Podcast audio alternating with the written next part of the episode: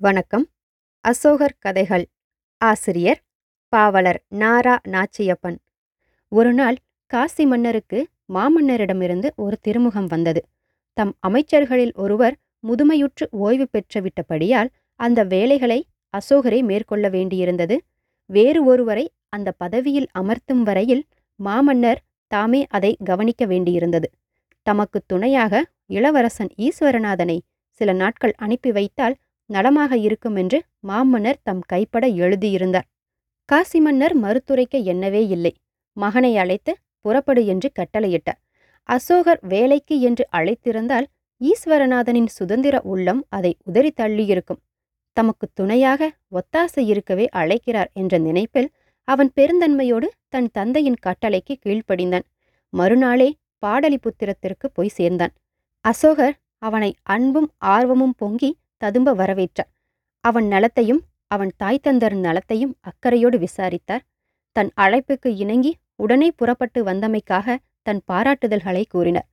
பின் அவனிடம் பார்க்க வேண்டிய வேலைகளை ஒப்படைத்தார். ஈஸ்வரநாதரிடம் ஒப்படைத்த வேலை சிற்றரசர்களின் நிலையை கண்காணிப்பதாகும். அசோகர் தம் பேரரசு சீர்குலையாமல் காப்பாற்ற சிற்றரசர்களை கண்காணிப்பதற்காக ஒரு தனித்துறையே உண்டாக்கி அதற்கு முதிர்ந்த அனுபவம் வாய்ந்த ஓர் அமைச்சரையே நியமித்திருந்தார். அந்த பேரறிஞரின் வேலையைத்தான் ஈஸ்வரநாதன் தொடர்ந்து பார்க்க வேண்டியிருந்தது. நாள்தோறும் மாமன்னர் தாமே முன்வந்து அரை நாளிகை பொழுது அவ்வேளையில் ஈடுபடுவார். ஈஸ்வரநாதன் வேலையை ஒப்புக்கொண்டு கருத்தூன்றி பார்க்கத் தொடங்கினான். அசோகரின் அரசாட்சி முறையும் ராஜதந்திர வழிகளையும் தானும் கற்று தெரிந்து கொள்ள வேண்டுமென்ற ஆர்வத்தோடுதான் ஈஸ்வரநாதன் அந்த வேலையில் அமர்ந்தான். ஆனால் போகப் போக அவனுக்கு அசோகரிடம் இருந்த மதிப்பு அதிகரித்தது. அவர் மீது அன்பும் தோன்றி வளர்ந்தது. பொதுவாக தலைவர்களாக விளங்குவோரிடம் தூரத்திலிருந்தே பழகுவதே சிறப்பு.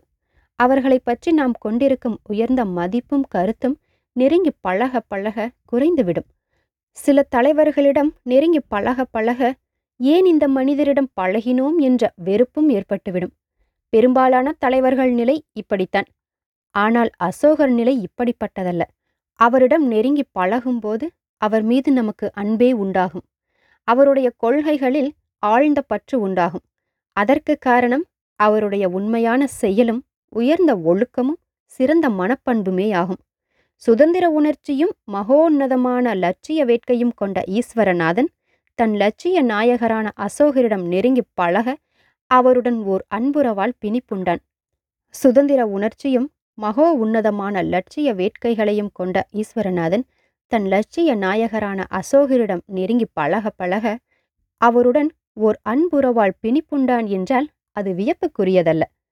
அன்புணர்ச்சி வளருமானால் பகை உணர்ச்சி கருகி மடியத்தானே செய்யும். ஈஸ்வரநாதன் பாடலிபுத்திரம் வந்த பிறகு தானே அசோகராய் அசோகரே தானாய் ஆன ஒரு நிலையை எய்துவிட்டான். அவருடைய கொள்கைகளும் கோட்பாடுகளும் மாசுமருவற்ற அவன் இளம் உள்ளத்திலே வேரூன்றிவிட்டன. புத்த தர்மம் அவனுடைய வாழ்வின் லட்சியமாக மாறிவிட்டது. அரசியலிலேயும் புத்த தர்மமே நிலைபெற வேண்டுமென்ற கருத்து அவனுக்கு உடன்பாடாயிற்று. ஒருமுறை பெரும் சிக்கலான ஒரு பிரச்சனை ஏற்பட்டது.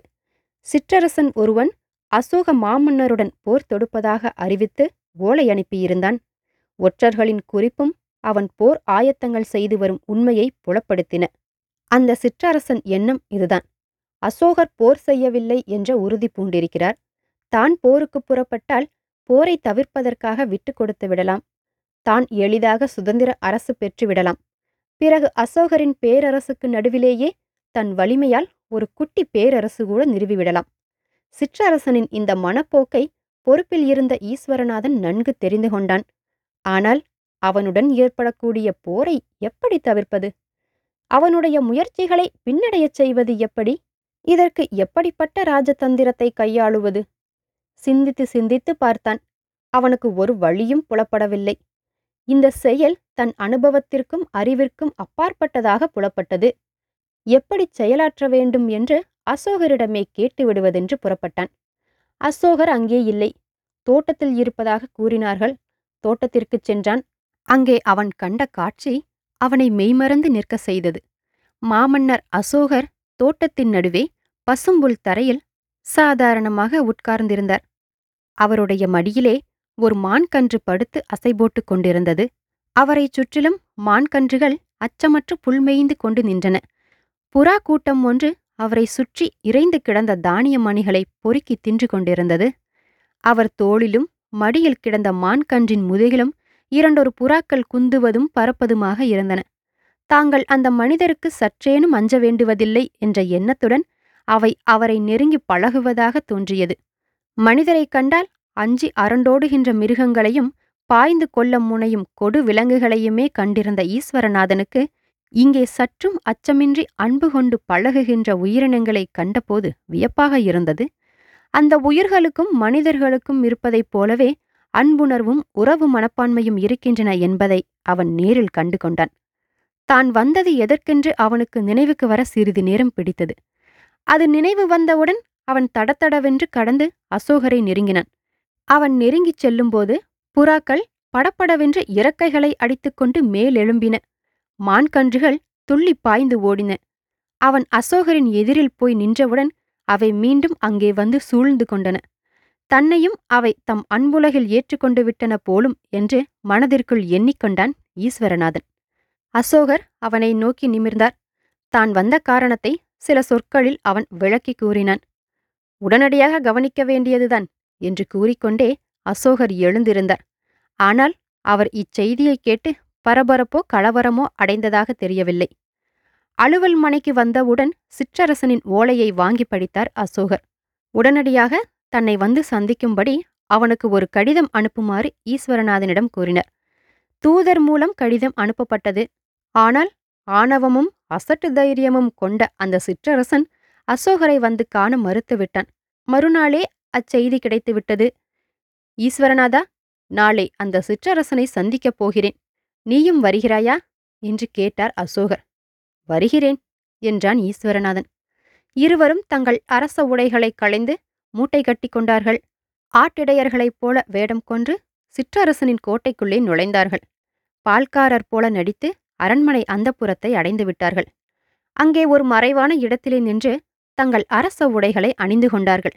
பகையரசனின் அரண்மனை அரச உடையில் மாமன்னர் பின்னால் இளவரசன்.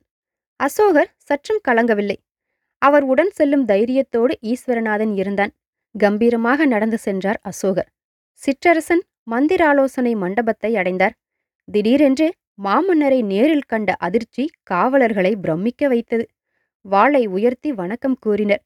அசோகர் வந்திருக்கிறார் என்று உங்கள் அரசனிடம் போய்ச் சொல் என்று கூறினார் அசோகர். ஒரு காவலன் ஓடினான். அசோகர் ஈஸ்வரநாதன் பின்தொடர நடந்தார். அந்த சிற்றரசன் ஓடோடி வந்து வணங்கி வரவேற்றான். இருவருக்கும் உயர்ந்த இருக்கை தந்து தான் கீழே நின்றான். அவனுடைய அமைச்சர்களும் எழுந்து வணங்கி நின்றனர். அசோகரிடமோ ஈஸ்வரநாதனிடமோ அப்போது வாள் இல்லை.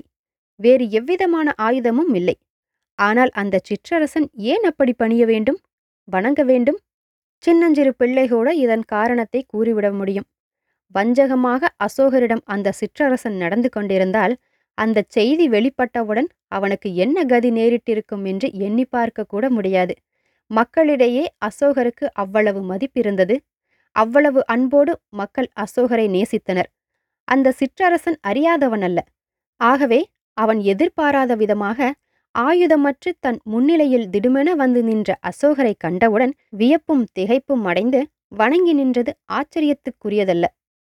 ஆனால் ஒரு பகைவன் கோட்டையில் துணிந்து நுழைந்து கையில் எவ்விதமான படைக்கலனுமின்றி நெஞ்சுறுதி ஒன்றே துணையாக அவர் முன் நிற்கின்ற தன்மை அசோகரை அன்றி வேறு யாருக்கு வரும்? ஈஸ்வரநாதன் அசோகரின் நெஞ்சுறுதியைக் கண்டு பிரமித்தவாறே அவர் பின் நின்றான். வணங்கி நின்ற சிற்றரசனை நோக்கி அசோகர் சில கேள்விகள் கேட்டார் அவன் படையெடுத்து கலகம் செய்து சுதந்திரம் பெற முயன்ற செய்தி உண்மை என்பதை அவன் வாய் மூலமாகவே அறிந்து கொண்டார். பின் அவர் அதை பற்றி பேசத் தொடங்கினர். முதலில் அவர் அவனுடைய சுதந்திர உணர்ச்சியையும் வேட்கையையும் பாராட்டினர். அவன் சுதந்திரத்தை பறிக்க வேண்டுமென்பது தன் குறிக்கோளல்ல என்பதை விளக்கி கூறினார். நாட்டு நிலைமையை படம் பிடித்து காட்டினர். சுதந்திரமாக அவன் தனியரசு ஏற்படுத்திய பின் பிற அரசர்களும் பேரரசை எதிர்த்து கிளர்ந்தளக்கூடும் என்ற உண்மையை ஒளிவு மறைவின்றி அவனுக்கு எடுத்துரைத்தார். தனி அரசுகள் பல பல ஏற்பட்ட பின் அவற்றுள்ளே வலிமை மிக்க ஒன்று மற்றவற்றை அடக்கியாள முற்படும் என்ற பின்விளைவை விளக்கினார். அப்போது மீண்டும் அந்த சிற்றரசன் வேறு வழியின்றி ஒரு பேரரசுக்கு ஆட்பட நேரிடும் என்பதையும் எடுத்துரைத்தார். எதிர்த்து போரிடாத அசோகரிடமிருந்து விடுதலை பெற்று மீண்டும் கொடுமையான போருக்கு உயிர்பலி கொடுத்து அடிமைத்தனத்தை விலைக்கு வாங்க நேரிடும் என்பதை அவர் அந்த சிற்றரசனுடைய மனதில் பதியும்படி எடுத்து கூறினர். இத்தனை மாறுபாடுகளுக்கும் இடையிலேயே நாடெங்கிலும் ஏற்படக்கூடிய குழப்பம் கொள்கை கலகம் உயிர்கொலை கட்டம் அழிவு எத்தனை எவ்வளவு என்பதெல்லாம் எடுத்துரைத்தார். கடைசியாக அவன் தன் அழைப்பை மதித்து வர மறுத்ததை கண்டித்துவிட்டு தன் ஆட்சியில் அவன் சுதந்திரத்திற்கோ சுதந்திர உணர்ச்சிக்கோ பாதகமாக தான் கடந்து கொண்டிருக்கிறாரோ என்று கேட்டார். முன்னோர்கள் போரிட்டுச் சேர்த்த பேரரசை கட்டி காத்து வருவதைத் தவிர அசோகர் எந்த அரசரையும் இழிவாக நடத்தியதில்லை. எல்லோரையும் சிறப்பாகவே நடத்தி வந்தார். குடிமக்கள் எவ்வாறு அசோகரை போற்றி மதித்து வந்தார்களோ அவ்வாறே சிற்றரசர் அனைவரும் அவரை போற்றி மதித்து வந்தார்கள். அவர்கள் அசோகரின் பேரரசுக்கு ஆட்பட்டிருந்தார்கள் என்பதைத் தவிர வேறு எவ்விதமான குறைபாடுகளும் அடையவில்லை. அசோகருடைய பேச்சு அந்த சிற்றரசனுடைய மனதைத் தொட்டது. தான் சுதந்திர அரசு நிறுவிய பின் தன் சிற்றரசுக்கு நேரிடக்கூடிய கதியை தன்னை காட்டிலும் அசோகர் தெளிவாக அறிந்திருக்கிறார் என்பதை அவன் உணர்ந்தான். அன்பு வழியில் ஒரு பேரரசை நிலைநாட்ட அசோகர் கொண்டிருக்கும் உண்மையான வேட்கையை அவன் மனம் ஆதரித்தது. போர்வெறிக்கும் கொலைவெறிக்கும் மூடே தத்தி தடுமாறி கொண்டு நின்று தத்தளிக்கும் சுதந்திரத்தைக் காட்டிலும் போரற்ற அமைதி விரும்பிய ஒரு பேரரசை போட்டி பொறாமையற்ற ஒரு அன்பு வழி பேரரசை ஆதிக்க வெறியற்ற ஒரு நல்லரசை நிலைநிறுத்த தானும் உதவியாக இருப்பது பெருமைக்குரியதே என்பதை அவன் ஏற்றுக்கொண்டான். தன் போர் ஆயத்தங்களை உடனடியாக கைவிடுவதாக அசோகருக்கு உறுதியளித்தான். அந்த சிற்றரசனுக்கு மனமாற்றம் ஏற்பட்ட பொழுதிலேயே ஈஸ்வரநாதனுக்கும் மனமாற்றம் ஏற்பட்டுவிட்டது. அசோக மாமன்னரின் பேரரசை நிலைநிறுத்துவதற்கு தானும் தொடர்ந்து உழைக்க வேண்டும் என்ற அவன் தன் மனதிற்குள்ளேயே முடிவு செய்து கொண்டான். கோட்டையிலிருந்து அசோகர் வெளியேறிய போது அவர் அடிநிழலை மட்டுமன்றி அவர் வழி முழுவதையும் பின்பற்றும் ஒரு மனநிலை பெற்று ஈஸ்வரநாதன் அவரை பின்தொடர்ந்து நடந்தான். இத்துடன் அசோகர் கதைகள் முடிவுற்றது. தங்களுடைய கருத்துக்களை Tamil audio books at Gmail dot com என்ற முகவரிக்கு மின்னஞ்சல் செய்யவும் இதே மாதிரியான பல தமிழ் புத்தகங்களின் ஒளிப்பதிவை கேட்க தமிழ் ஆடியோ புக்ஸ் சேனலை மறக்காமல் சப்ஸ்கிரைப் பண்ணுங்கள் உங்கள் ஃப்ரெண்ட்ஸோட ஷேர் பண்ணுங்கள் நன்றி.